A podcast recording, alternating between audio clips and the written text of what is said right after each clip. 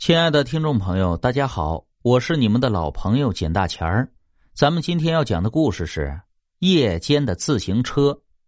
那是我在当新兵的时候，我是新兵，带班的是老兵。那时候我是站凌晨一点到三点，记得当时是在两点多就打了个小盹儿。带新兵嘛，又要做事，又要站卫兵，很辛苦的。那时，哎，都是苦啊。站着站着，突然睡着了。突然听见那个老兵尖叫起来，然后听到自行车的声音，咔啦咔啦。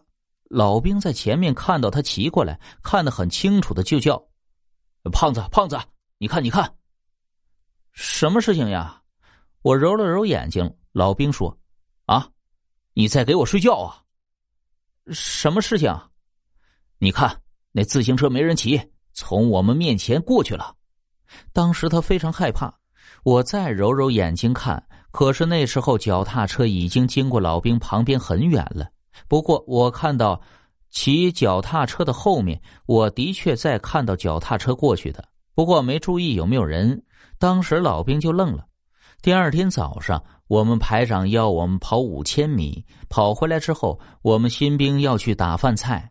我到厨房打饭菜的时候，突然看到有一辆破旧的脚踏车就在厨房旁边的小巷子里。那车头是向外面的，因为昨天晚上看到的是车尾，我就绕到后面看，结果真的就是那一辆，而且已经非常旧了，都生锈了，轮胎也破了，根本就不能骑。很奇怪，脚踏车不可能有遥控的呀，无从解释啊！我就问里面那些打饭的老兵。他们说：“啊，这车呀，没人骑的，你要你就拿去修理啊。两三年前有一位排长很喜欢骑这个，经常去绕营区了。那时候也会去城里去逛、买东西什么的。可惜呀，他出了车祸死了。我想他可能很怀念以前的生活，所以常回来在营区转一转吧。”